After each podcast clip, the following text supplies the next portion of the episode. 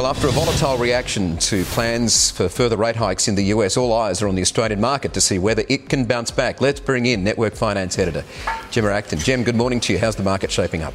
Good morning, Michael. Well, it's off to a much more promising start, and that's despite another weak session overnight on Wall Street. The market has been helped by energy companies after a strong bounce in the oil price. That came after militias in Libya's capital, Tripoli, clashed, triggering fears of another conflict in the Middle Eastern nation that could put its oil supply at risk. Now, Michael, closer to home, we've just had the latest consumer confidence read from ANZ Roy Morgan. Sentiment is starting to soften again. It slipped slightly following two weeks of gains, and overall confidence does remain very subdued and well below long term averages.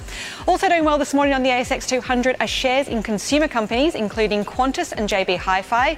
Meantime, the Aussie dollar edged higher overnight and is now buying 69 US cents. Michael.